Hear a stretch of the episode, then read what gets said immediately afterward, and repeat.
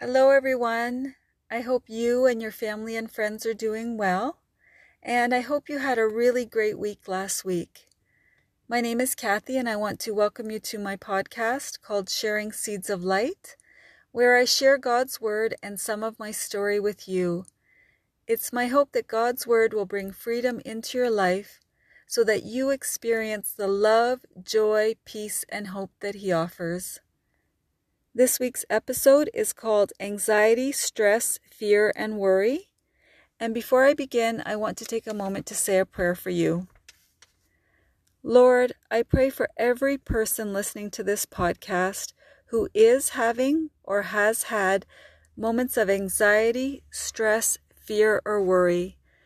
I pray the scriptures that we read today bring peace and joy into their hearts and minds.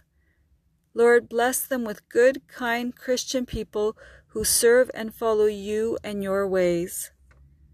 Lord, if they know someone who is dealing with anxiety, stress, fear, or worry, I pray you pour your wisdom into their hearts so they know how to help the other person. Whether it's saying a prayer for them, a smile, a kind word, a cup of coffee, or more, Lord, I ask that you show them the path to take and may they walk in your love and kindness. Amen.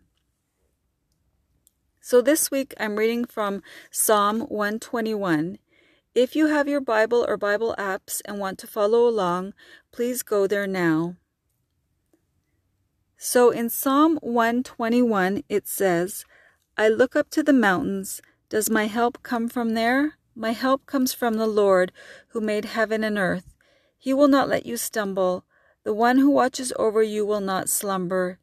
Indeed, he who watches over Israel never slumbers or sleeps. The Lord himself watches over you. The Lord stands beside you as your protective shade.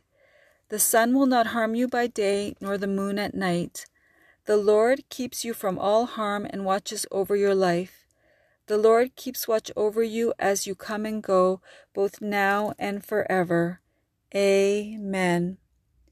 If you are experiencing anxiety, stress, fear, or worry, I want to encourage you to turn this psalm into a prayer where you ask the God who made heaven and earth to help you.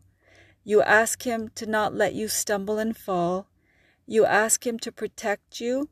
You ask Him to keep you from all harm and to watch over you forever, both now and forever. Amen. In closing, I want to thank you for joining me this week. Hopefully, we'll connect again next week where I make another um, podcast. And I pray that you connect with a good Bible based church that will help you grow in your faith and uh, an understanding of God's Word.